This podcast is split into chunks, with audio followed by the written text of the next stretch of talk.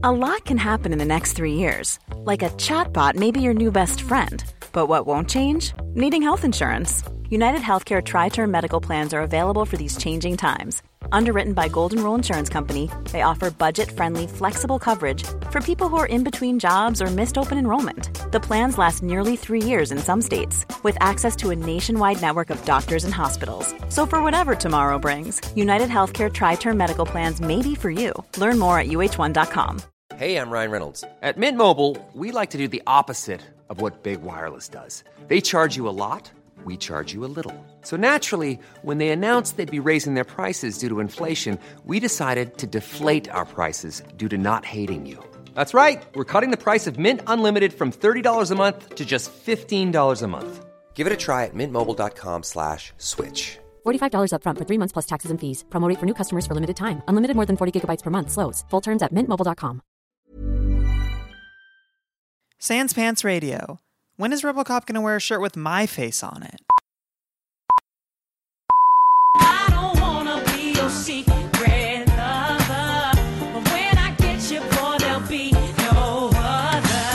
Hey, Pac-Man, everybody? Welcome to the Cynical Cartoons podcast, where today I watched Shark Tale with Cass from Sans Pants Radio. Cass uses she, her pronouns, and she was such a delight to talk to today. I've been trying to get her on the show for a while, and I think you guys are really going to love this episode.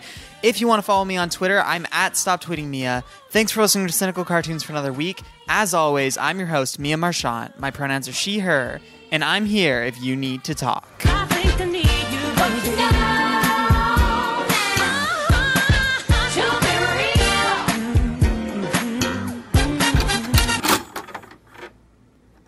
We can just jump into it and start talking about Shark Tale if we have to. I mean, wow, what a movie. What a film. if we simply must. Will Smith's career is really funny because this movie seems like it could have been made in 2004 or in 2019, but not anywhere in between. You are very correct. This movie makes sense for early 2000s. and then now he's doing like that movie where he's like a super spy that got turned into a pigeon, and I'm like, What? oh boy. Yeah, you haven't seen trailers for that? No, what is it called? I don't know. Oh man, it's like him and Tom Holland, and it's like Tom Holland turns super spy Will Smith into a pigeon, and then he's just like a bird spy, and it's like, wow, this movie doesn't look very good. Is it animated? yes, Or- it's it's certainly animated. That would be a weird live action movie.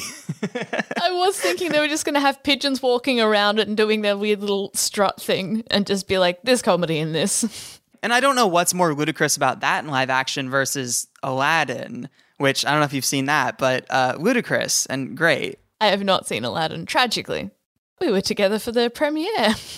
Oh, that's right. Yeah, you guys came out to LA. I forgot about that. I mean, I knew you came to LA. I forgot that Aladdin was Yeah. opening that weekend. That we wanted to go to a particular food shop and then the whole street was closed because the world premiere of Aladdin was on. Right. LA's wild. And I remember on that night being like, wow, this movie's going to be terrible. I can't wait to see how terrible. And then I saw it and I'm like, this is, this is a good movie. It's like a great movie. Oh, well, the- yeah. All of you guys, you, Jackson, Joel, and Adam came out to LA and I got to meet you all for the first time, which was was pretty cool. Like, you know, you'll record with somebody from all the way around the world and you don't really get to meet them. And even like my other show, Unfortunate Associates, I record with my co-host who lives in New York across the country from me and like have never met, may never meet in person. That's an. Oh, it's very sad because we're good friends, but like just have never had the opportunity to fly over or whatever. That's heartbreaking. I, I don't think I've ever considered that you may never f- actually meet someone you've worked with, but that's a very real thing. Right. Wow. I wonder how many people in my life I'll never see again, you know? Shark Tale, Cass, I gave you a list of movies and I was like, hey, does do any of these sound good? Do any of these TV shows sound good? And you latched onto Shark Tale. Yes, I did. Uh, like the shark that you are. What what about this movie appealed to you to talk about on the podcast today? Uh, you gave me a couple of films, and then we're like, we can do some TV shows. But as soon as I saw Shark Tale, I was like, yes, they made sure that all the animated characters look like the actors. What a choice. Yeah, look like the actors and also like just are the actors. Like the characters in this movie aren't really compelling. They're just played by famous people. yeah, I've only found out really recently about like voice acting training. And there's like a school in the US, I can't remember where, I think it's LA, but there's like a really uh, famous school for voice acting training. And it's just absolutely tragic that a lot of the time voice actors get passed up just for a famous name. I don't know. This is in the era where DreamWorks was just ripping off all of what Pixar was doing. So it's like Pixar made Bugs Life, DreamWorks made Ants, Pixar made Toy Story, DreamWorks made Toy Soldiers, and then this after Finding Nemo. And it's like, so in Finding Nemo, you look at it, and it's like when you look at Dory or Marlin, you don't think about the actor most of the time. You're not like, I'm just watching animated Will Smith. You're like, these characters are characters. Yeah, it's like um I didn't know that Dory was played by Ellen DeGeneres because she played a character. Right. You you know every single person in this film.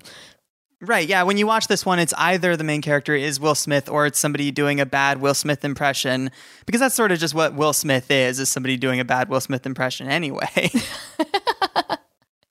I did think in comparison to Finding Nemo, it's like they were they really did try and glitz and glam it up, which is look, this film I was like, are they anti-capitalist or are they pro-capitalist? Right. But in a varied way. My my end conclusion is that it's a deconstruction of the American dream and a redirection of it to keep people down. and then in this film they had um in in comparison to Finding Nemo, like uh Finding Nemo seemed to have a lot of mattified stuff. It all looked like it was underwater, like it was all the light. I feel like they did a lot with light in that film. And Right. this one they did ins- but that was natural light and this film was all sparkling light and some of the fish just had glitter in them. They were like, "See? It's glitzier. We've got celebrities and glitter now." yeah. And it's really bizarre because, like, when you watch a movie like Finding Nemo, you're like, okay, they're fish and they move like fish. In this one, they're fish skins on top of human beings. Like, Yep. they walk around like human beings and they move their hands and they move their face, like their faces look like the human beings portraying them. And it's like, don't do that. That's kind of scary. Yeah, they swim like fish, and then as soon as they come to a stop, they stand up. and then Will Smith uses his little the way he uses his fins to do like the hammer time dance and every other movement he does. it reminds me of when someone bisects their tongue and it moves like they move independently, and it's just a bit disturbing. Part of your brain is like, Mm-mm, bad. That's an injury. My I can't like that. I mean, I guess that that's just a byproduct of like this movie was literally an afterthought. It was like, hey, DreamWorks is doing this. We kind of want to fuck them over because the whole thing at this time, a little bit of animation history, Jeffrey Katzenberg had left Disney, had been like ousted from Disney, went off and started DreamWorks with Steven Spielberg and some other people. And so his entire mission at this time was like, we're going to figure out everything that Disney's doing and try and one up them and do it better. And like 80% of the time, they did it much, much worse. Oh, that's a tragic thing to learn. That's so sad. and this is also it's like writing off the tales of Shrek. So it's trying to be Shrek and trying to be like edgy and stuff. But it's like Shrek has so much going for it where it's like okay, you can do like basic jokes about fairy tale things that everybody's going to get. Hmm. But here it's like all the jokes are like early 2000s pop culture references and fish jokes. Yeah, and some of them were older. Like when he's in the shark's mouth, he quotes about 50 lines from famous films from the past like 30, 50 years. Yeah. Also, they cram all of their fish puns into the first two minutes of the film. It's like their grab. It's like, hey, welcome to Fishland. Yeah. We're going where Finding Nemo didn't. Puns. Like I think the closest Finding Nemo came to a pun that I can remember was um he keeps trying to tell a story about a clownfish, but that's just a joke. that's just a straight up joke. And the whole point of that is that the character is a goofy dork for trying to make fish jokes. it's like Yeah, nobody else is doing that, dude. You don't have to. Phenomenal. And and the kind of concerning thing here is that it's not just fish puns, but it's fish puns based on brands. That's what every single thing is. It's like hmm. Fish King instead of Burger King, and Coral Creams instead of Krispy Kremes, and Gup instead of the Gap. And it's like, are you being paid for all of this product placement, or are you just doing it because this movie is disgustingly corporate? It's very gross. It's so corporate. It's so like I was watching it like I've, I'm not American. I haven't ever lived in the US, but Right. it just seemed like they were trying to be like, this is the classic American dream. You want to get famous at any cost. It was very that. At least what we get in Australia is like a stereotype of um, LA or making it big or like Hollywood or whatever. Right. And it's like whatever the cost, we'll do it. It's such a tired story, but because when they shift it and, and is like everything I wanted was here the entire time. First of all, that ignores the thing that he he wasn't happy, right, right. and also and also that I expected some comeuppance for this character for wanting to be rich and thinking that would make him happy.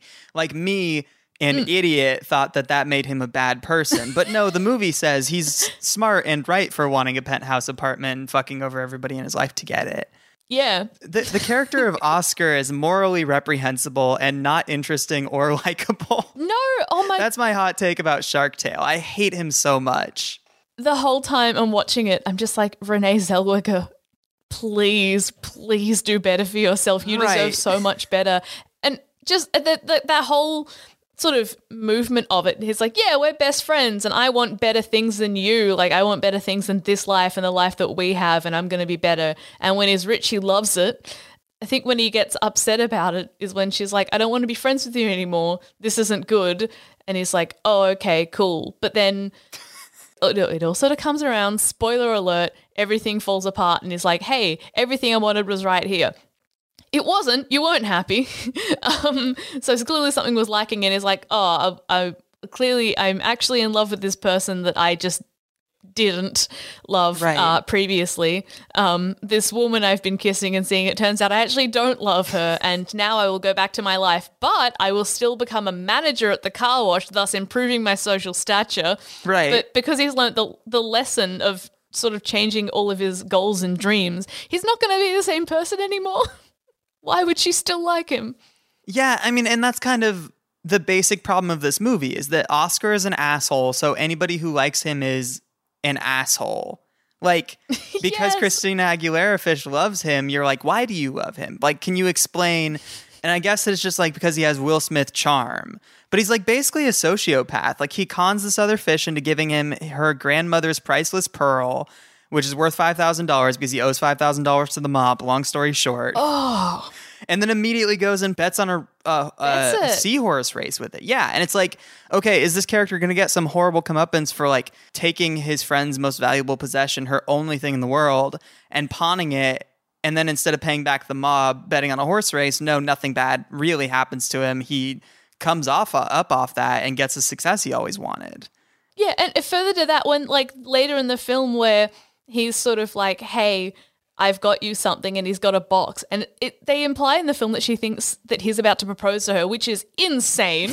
That's an absolutely insane thing to just think off the bat. Be like, "Well, now that I'm successful, we're in love and should be wed." Right. But he opens it up and is like, "I have the pearl for you," and she's gutted. That breaks my heart for Renee Zellweger Fish to be like, "Oh, you're just paying me back the five grand I lent you." Um, she has no idea. But don't know. Did she find out he pawned it? No, no, I expected that to be a big moment in the movie where she's like, I don't care Yeah. that you came out in the end. You pawned my grandma's pearl, which I asked you to do, but you also betted on a horse race instead of paying back them. It was very stupid.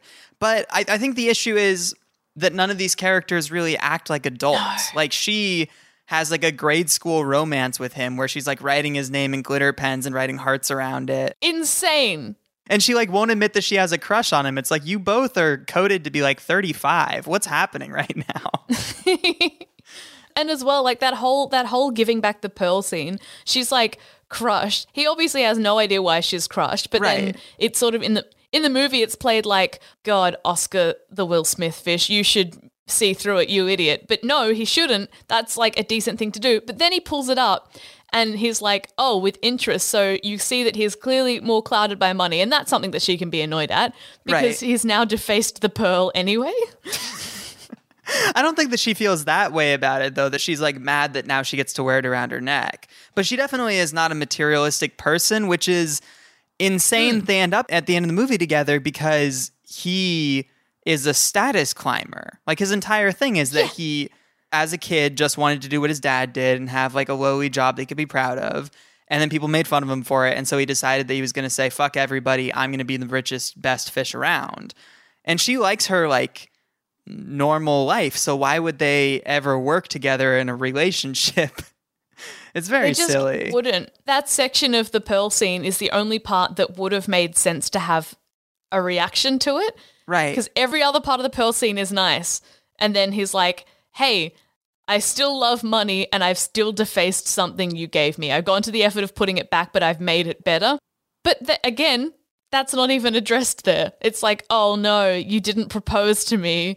Oh, that's sad. See, here, here's the thing. I didn't even get that she was hoping he would propose. I did not know what she expected. I thought he just said like I need No. to talk to you, and he probably would have said like she hope was hoping he would say, "I'm in love with you," and instead he said, "Hey, here's your pearl back. I'm gonna go fuck uh, Angelina Jolie fish now." Whose fins do not work? She's the only one with hair. yeah. I cannot believe this movie. I thought the movie was pretty clearly broadcasting where it was going to go. Like in the middle, I thought it was sort of going in a Bug's Life direction, which I don't know if you've seen that movie recently. Basically, like everybody expects Flick to save them, he can't do it, and then everybody has to band together to stop the bad guys. And in this one, I thought that was going to be the thing. Oh, Like yeah. everybody's like, "Oh, save us from the sharks," and he's like, "I can't do it," and they have to band together to help him. But that's not at all what happens. He just kind of does nothing, and it works out, I guess.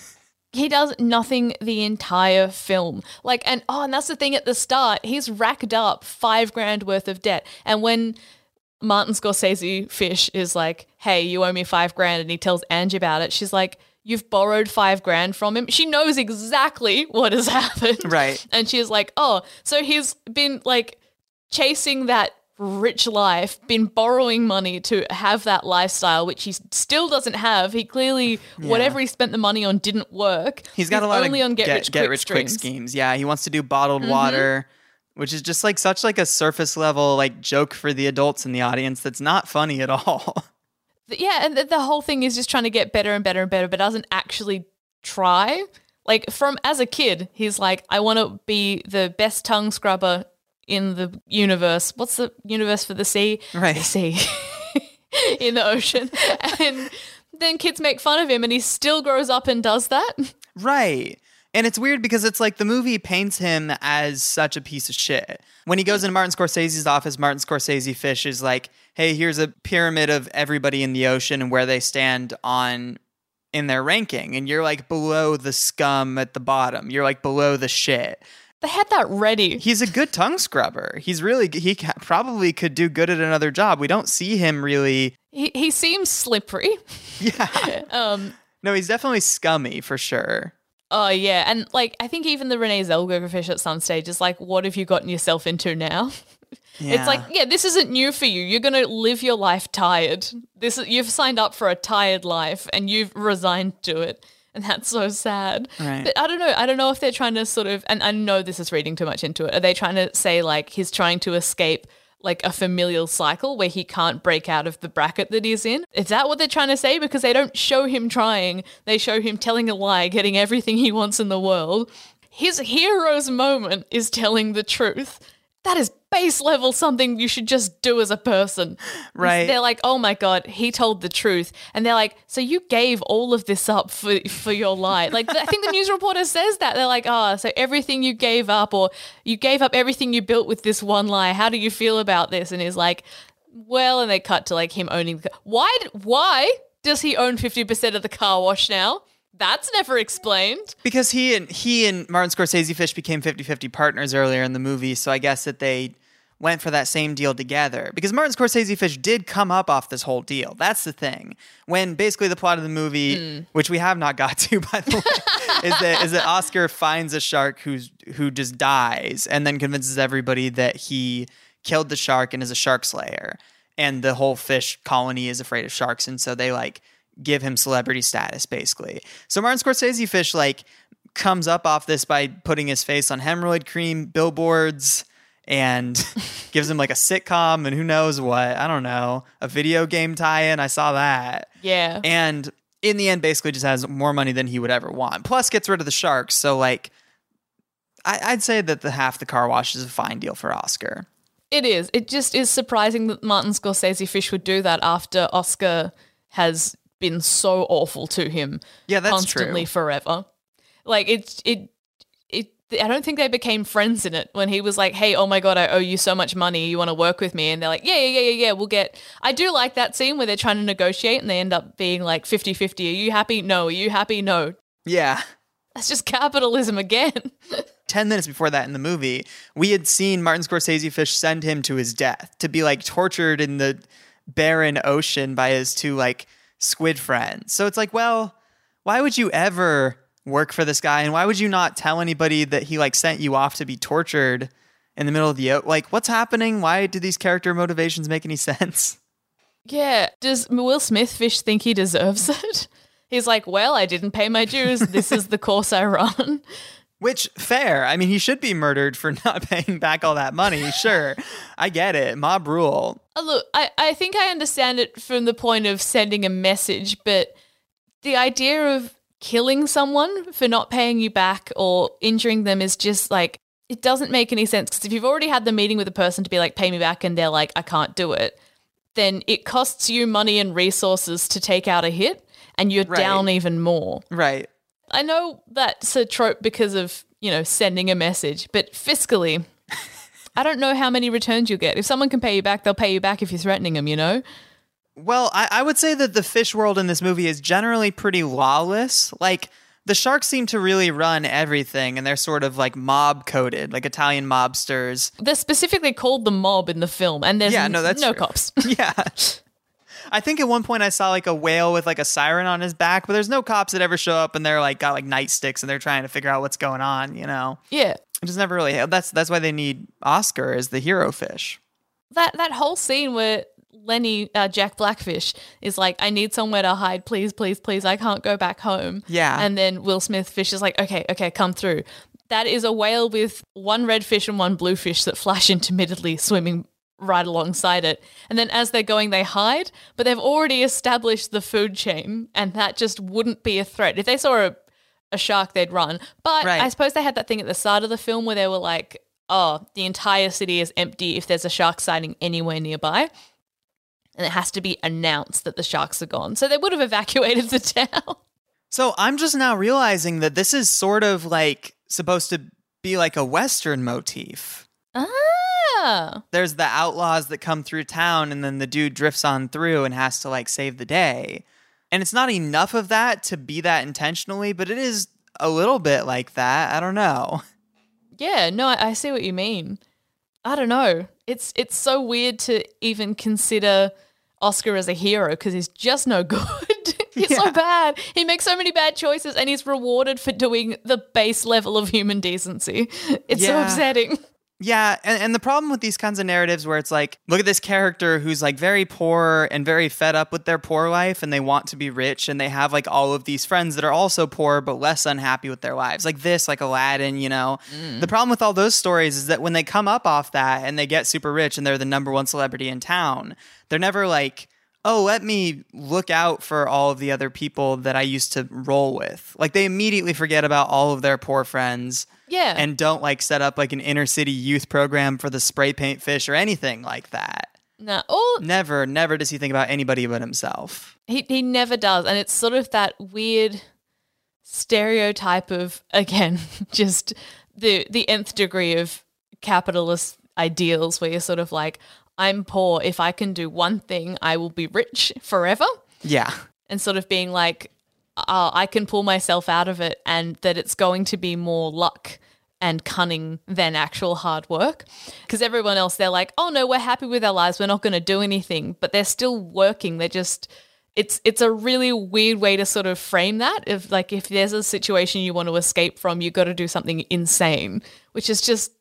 I mean, of course it happens, but it's it's a weird message to send. Right.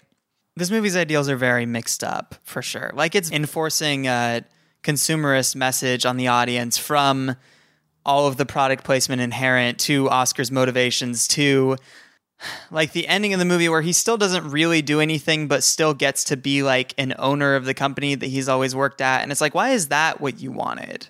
Because the, the end of the film is like, oh, everything I wanted was here all along. And it sort of, it completely undermines everything they were going for. So it almost ends up being like, no, no, no, stay down. Just like what you have. Right. That's so funny too. Is like that once uh, Christina Aguilera fish like proclaims her love for him.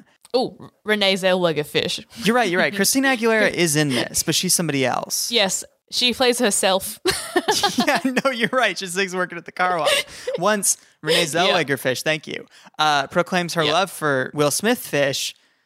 he immediately is like, "Oh, I am in love with her." But it's like you never once before had any interest or there was never a moment where like he was flirting with her and she was like, "What?" and then he was like, "Oh, nothing." Like he wasn't too nervous to ask her out. He just literally never thought about her cuz he was going for like big titty, you know, Angelina Jolie fish. It's kind of in, it's just insane.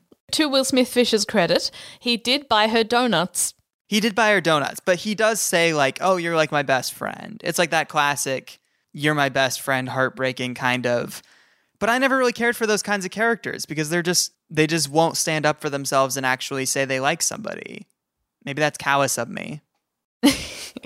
No, it's it's. I suppose if like if you're consuming media, it's so frustrating. I know that one of the most frustrating things when you're watching something is watching someone choose not to say something that will fix their life. Mm-hmm. And I know that's meant to be sort of a message where it's like, hey, maybe apply this to your own life and say something if saying something will fix the problem you have. But it's still it's been it's been so done. I'd much rather watch something where someone's brave and it fucks them a bit, but then they still end up fine because that is what life is like. And I think that's a much nicer message. Also, that donut scene, I'm remembering now. He brings her a donut and she's clocked him in because he's late for work. Yeah. He knows immediately who's done it and then is like, thank you for covering for me. Puts a call on hers on hold, so makes her start failing at her own job. Like he affects her work and she's lied for him. I, I mean, that's the whole thing is that he he knows that she's in love with him. He's stringing her along because he wants her to do things for him. Like that's a classic like mean girl archetype in high school movie. You know, is that's the so person that like strings along the other person. Yeah, he's a horrible, horrible man, and he should have been eaten by the end of the movie. Like honestly, if the ending of the movie is that a shark eats a fish, who cares? If Oscar has to die to save the day, he should have sacrificed his life for real. Uh, but if if he'd done that, no one would think he's a liar. People would just think he made a mistake, and people would still honor him. He'd die a hero. No, that would be a good ending for him. He would get like the fame that he always wanted in death. I would love that. no, you're right. That's, That's great. his Twilight Zone ending. He deserves it. he has one friend in that entire film.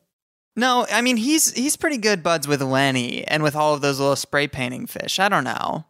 Well, okay, I, I didn't count Lenny because Lenny was a new addition to his life. Oh, that's fair. So he knows three children who do crimes. He knows his neighbor who's an old lady who he hits on. Uh, yeah. He knows his boss who's five thousand dollars away from chopping his head off and killing him. No, not friends. No, not friends for sure. Not friends. My theory is that they're not friends at any stage of the entire film. It's one of those weird work relationships where they're like, nah, he makes me money. Selling a little or a lot? Shopify helps you do your thing however you cha-ching. Shopify is the global commerce platform that helps you sell at every stage of your business. From the launch your online shop stage to the first real life store stage, all the way to the did we just hit a million orders stage. Shopify is there to help you grow. Shopify helps you turn browsers into buyers with the internet's best converting checkout. 36% better on average compared to other leading commerce platforms because businesses that grow grow with Shopify. Get a $1 per month trial period at shopify.com/work. shopify.com/work. Hey, I'm Ryan Reynolds. Recently, I asked Mint Mobile's legal team if big wireless companies are allowed to raise prices due to inflation. They said yes. And then when I asked if raising prices technically violates those onerous two year contracts, they said, What the f are you talking about, you insane Hollywood ass? F- So to recap, we're cutting the price of Mint Unlimited from $30 a month to just $15 a month. Give it a try at mintmobile.com slash switch. $45 upfront for three months plus taxes and fees. Promo rate for new customers for limited time. Unlimited more than 40 gigabytes per month. Slows. Full terms at mintmobile.com.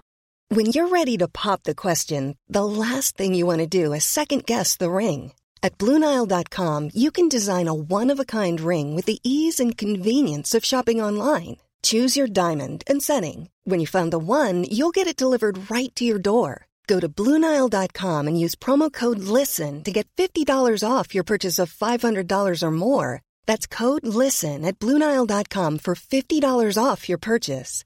Bluenile.com code LISTEN. so Jack Black is in this movie. We haven't really talked about this character at all, Lenny the shark. And so the sharks are the villains of the film, but Lenny is a he's a vegetarian shark who doesn't like to eat other fish, which is very weird because sharks need to eat other fish. Like sharks can't just choose to be vegetarian. They need to eat fish.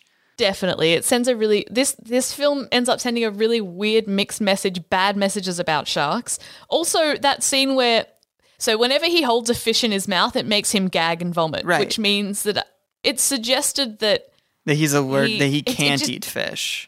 Yeah, which is a different reason for becoming a vegetarian. It's it's odd, or that he's just so disgusted by holding it in his mouth that he starts gagging. It doesn't make sense. But there is a scene where he does hold a fish in his mouth for a while, and it's it's like a thing. It's like, oh no, he's gonna blow, and then he vomits up just items. so he has eaten a beach ball. He has eaten an umbrella. I think a book is there. Yeah, like a It's license no plate. good. I mean, that's the thing is that sharks do do that. Like sometimes they'll find like a dead shark and they'll like cut it open. There'll be like a bicycle inside of it or something. That's like a thing that sharks do. Yeah. Okay, well, good accuracy then. Here's the thing. It makes sense that Lenny would would have a weird gag reflex when there's a fish inside of his mouth because like imagine you just like took like a little tiny person this big, an inch tall, and just shoved it in your mouth, and then it was in there like doing a little dance on your tongue. Like that'd be very disturbing. You wouldn't like it at all. Look, I, no, that would be bad. That would be very bad. okay, so I'll blame the fish for Lenny's gagging. Yeah. Lenny is a terrible, terrible character.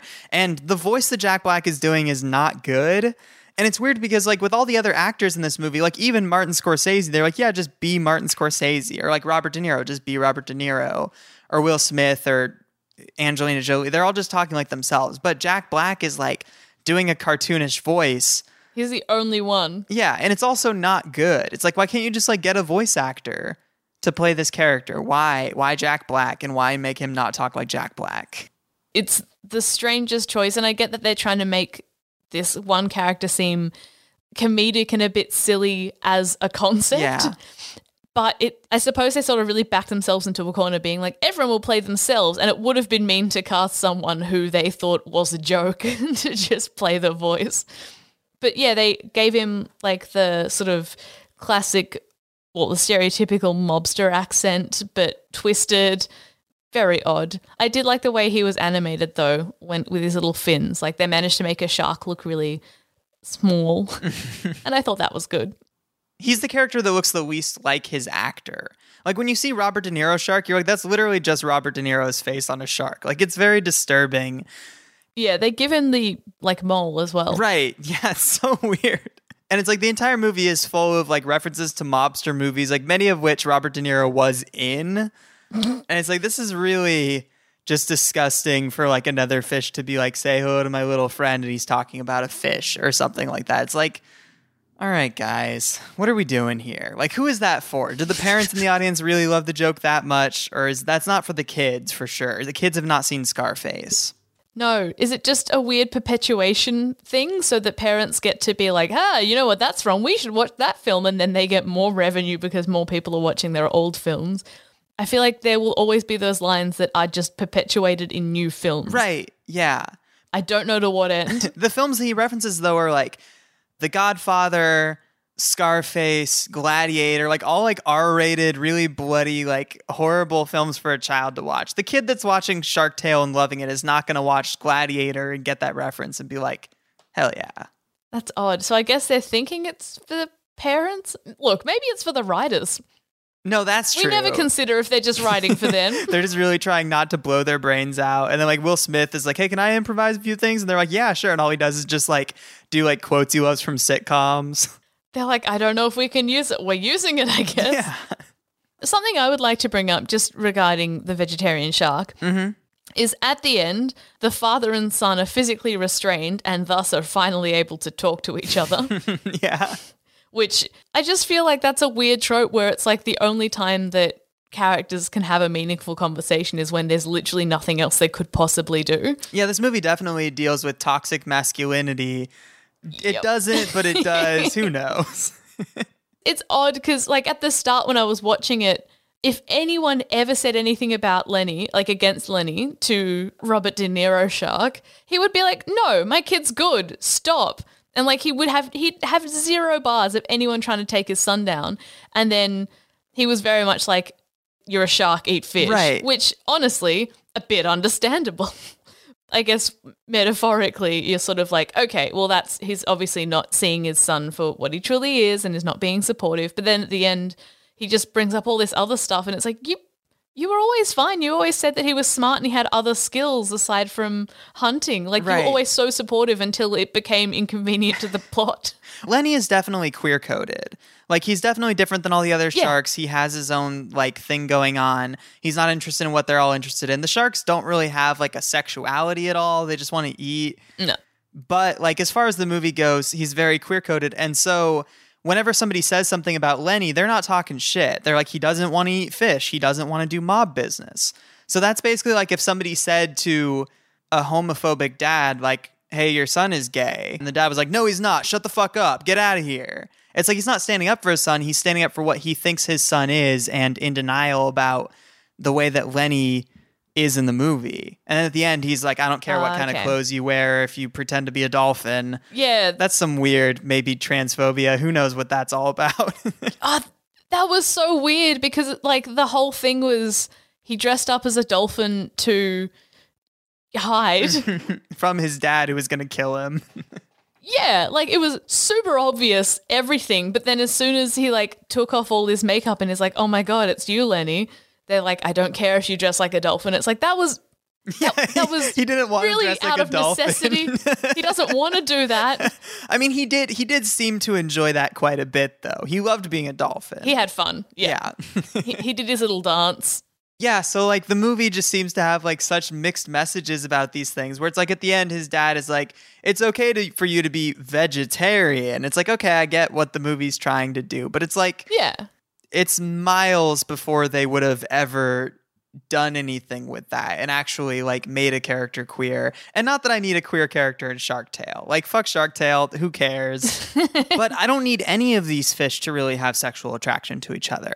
And the fact that it's treated differently just reinforces those barriers for people, especially kids. Yeah. Of like this kind of thing can be in a cutesy kids film and this kind of thing can't because it's too adult. I think there are elements of like hypersexuality. Like the sharks are have no sexuality aside from the shark who sees the Angelina Jolie fish and was like, "Well, if I didn't have a wife, Oh no, you're right. When she comes in the room, they're all like jerking off under the table. They're all into it. That's really weird that they're not attracted to other sharks. They're only attracted to Angelina Jolie fish. oh my god, do you ever see a female shark?" No. I mean, I guess that we only see the sharks in like their mob hideout. The only time we ever find out that like they have any women in the shark community is when the guy's like, "I wish I didn't have a wife so I could fuck this And Angelina Jolie fish." That's the only time. Maybe all the sharks are gay. No, that doesn't make any sense. Uh. Oh, on the whole vegetarian thing, Mm-hmm. at right at the end, Will Smith's just sort of like, first of all, he's like, "Oh no, I didn't kill your son; it was an anchor." Right. Robert De Niro just believes him. Cool. Yeah, Um, but Lenny backs then- him up, right? Like Lenny is like, I was there and I saw him get killed by an anchor.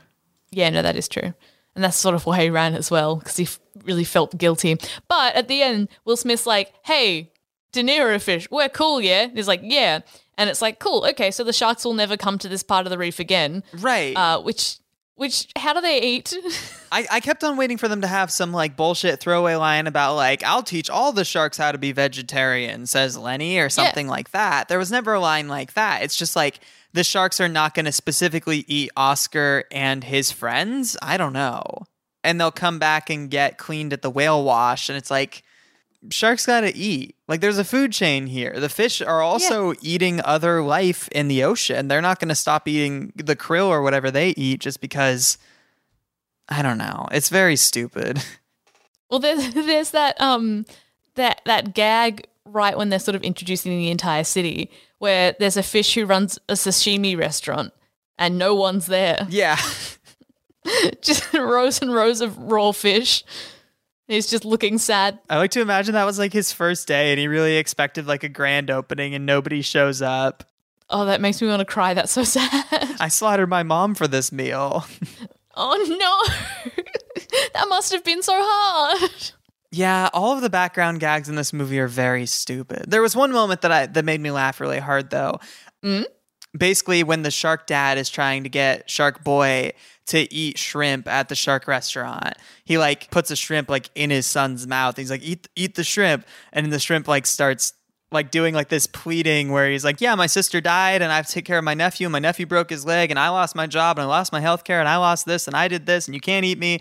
And he like goes on and on for so long. I'm like this is a good gag. This is like a decent joke in the middle of a movie that's not very funny at all It was just sad.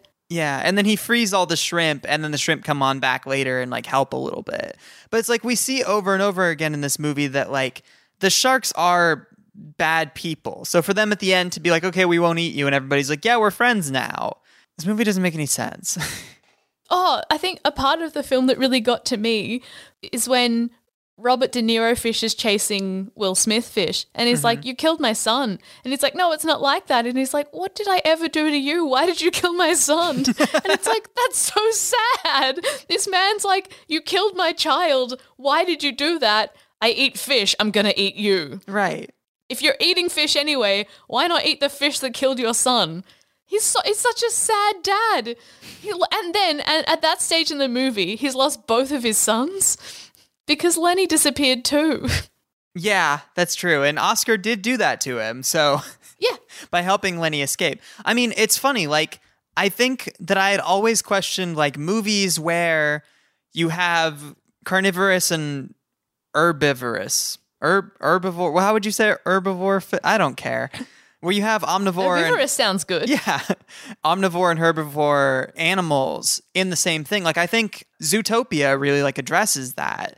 And then you have like the Lion King where it's like okay, Simba's a good guy even though he's been eating antelope his entire life and those are also sentient beings that can talk to him and plead for their lives. Yeah. It's like Lion King kind of writes it off by just saying like circle life whatever, this is how it all works. But it's like that's such one percentery bullshit mm-hmm. where like the king of Pride Rock would say like when I die I become grass and the antelopes eat the grass, so it's okay for me to kill 40 antelopes in the span of my life.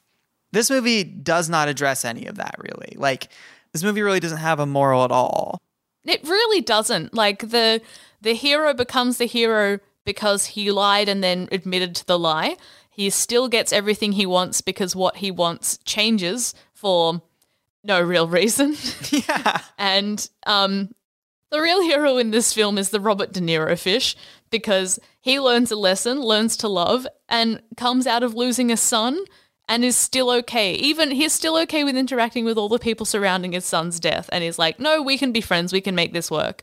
And it's sort of like, oh, okay, well, we won't, we won't kill you. And which is really big to be like, hey, okay, the entire shark community, we're halving our food supply. Sure.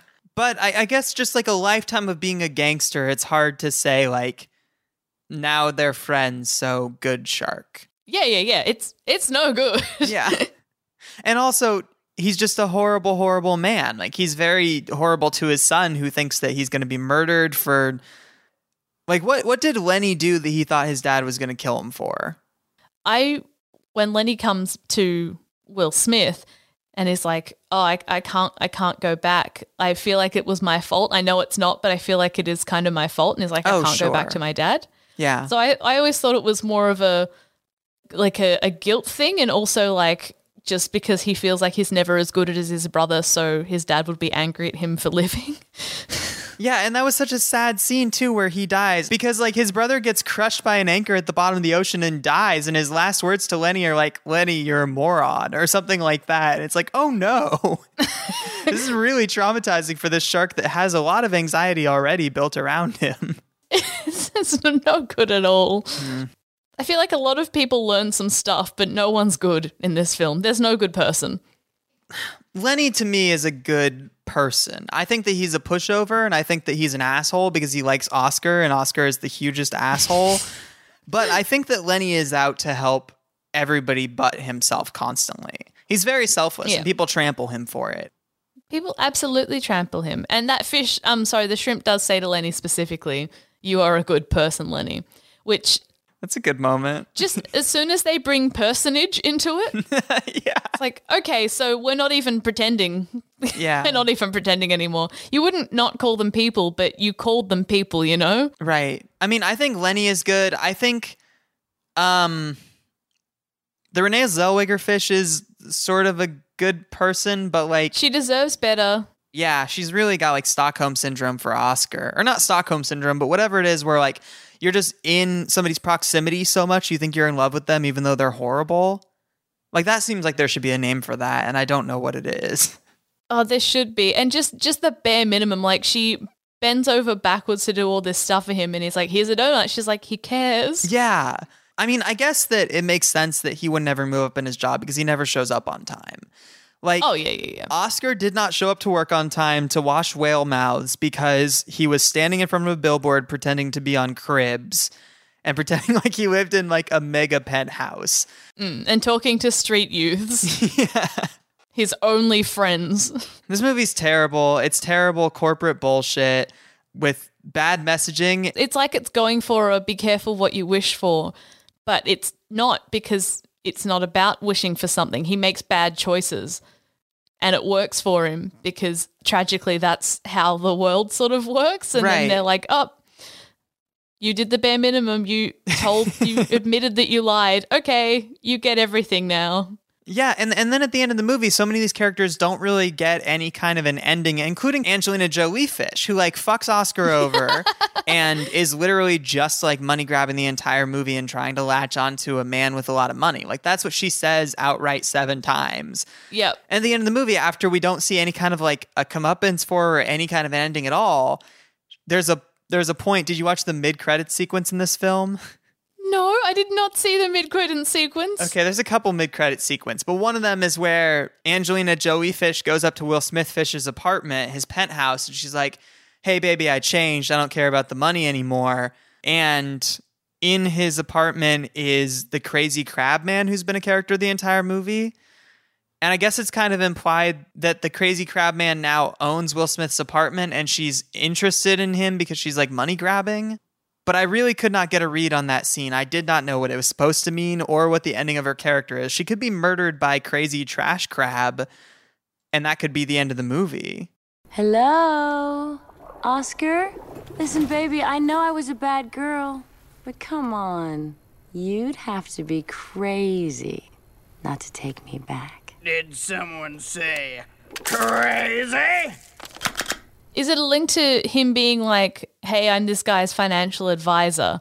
And sort of being like, well, financial advisory pays quite well. It, Is it meant to be a joke? Like, is that meant to be her comeuppance is ending up with someone that the film has been like, they're no good? See, it, it should have been that, but I feel like instead the movie just kind of says because they're in the same room together, now they might be together. Like the movie doesn't connect its own dots of like he was the financial advisor, she thinks that he has money, so they're gonna get married, then she's gonna realize that he's a crazy crab that lives in the trash.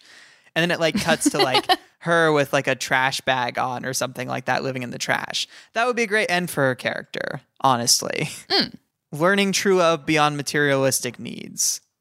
That would be good. I watched the movie with subtitles on, and the first time you see Angelina Jolie fish, it's just a song about being a gold digger. There's just a song being like, this woman is a gold digger. She wants money. She digs for gold. She is a gold digger. Yeah. this is kind of a musical. There's a lot of musical moments in the movie, not really like a Disney style musical or anything like that. There's just a lot of like hip hop. This movie really thought it was doing something. Did they just try and be like, oh, what's cool? It's 2004. I guess. I mean, Will Smith does a, a fish rap over the credits, which is like, wow, I thought he was done with that after Wild Wild West, but he came back and did another rap in 2004 for his animated movie. and the credit rap that Will Smith does isn't really like a fish rap. Like, I feel like there was like one or two fish puns, but it was more like just singing about love, just generally love. Let's see if I can find. This is Will Smith's fish rap in its entirety. Yeah. I pulled up to the front door of your love and I knock knocked on your opened up now you can't get enough. You was thinking one little day ate sushi with your soulmate. So there's a fish joke, I guess. Eating sushi is something that a human being would also do. It is, but it's also not what the fish in this movie do because No. they already showed that fish do not eat sushi. it's cannibalistic and no one showed up to that place. So I guess that's sort of being like, huh, I'm cheeky Will Smith now. I'm making fish jokes, but like I'm clearly not Oscar. Yeah, and none of this is really about fish. Like even at one point he says, like back in the day, playing with Tonka, give me a palm, let me read your fortune. So fish don't have palms. This was definitely just like a Big Willie style Willennium B side that he decided to put on the Mary J. Blige mix, I guess. He pulls up to the front door of her love, and then they walk down love's corridor together. Not fish. Fish don't walk. So not no, a fish. it's a house really. metaphor. Yeah.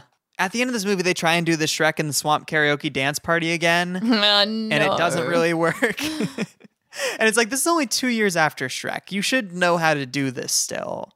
That's upsetting. Yeah, it's just very pathetic. Like, instead, like, they just do work into the car wash, and Christina Aguilera Fish shows up and sings for a while.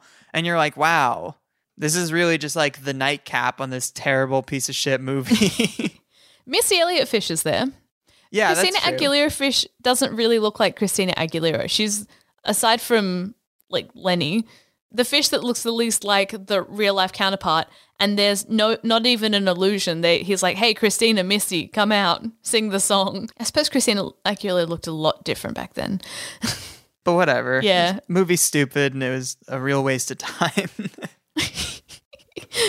Look, I did love the glittering effects on some of the fish fins. They were pleasant to look at. It was cool to look at all the fish faces and be like, "Wow, that was someone's job." yeah. Um, Somebody spent two years of their life working on animating this film. Yeah. Yeah, that's funny. just like someone having to go to their boss repeatedly, be like, "How's this fish look?" They're like, "It's not Will Smith enough." You're like, "Can you please tell me what's wrong about it?" They're like, "No, I can't really. just make it look more Will Smithy." right. And then Finding Nemo comes out, and all the animators go to see it six months before this movie comes out, and they're like, oh, oh no. this movie is good. This movie makes sense. Damn it. No, I reckon they would have come out being like, you know what? No, no, ours is different. Ours is really different. Oh, it's different no. enough that you could like both. Yo, no. Thanks. I hate it.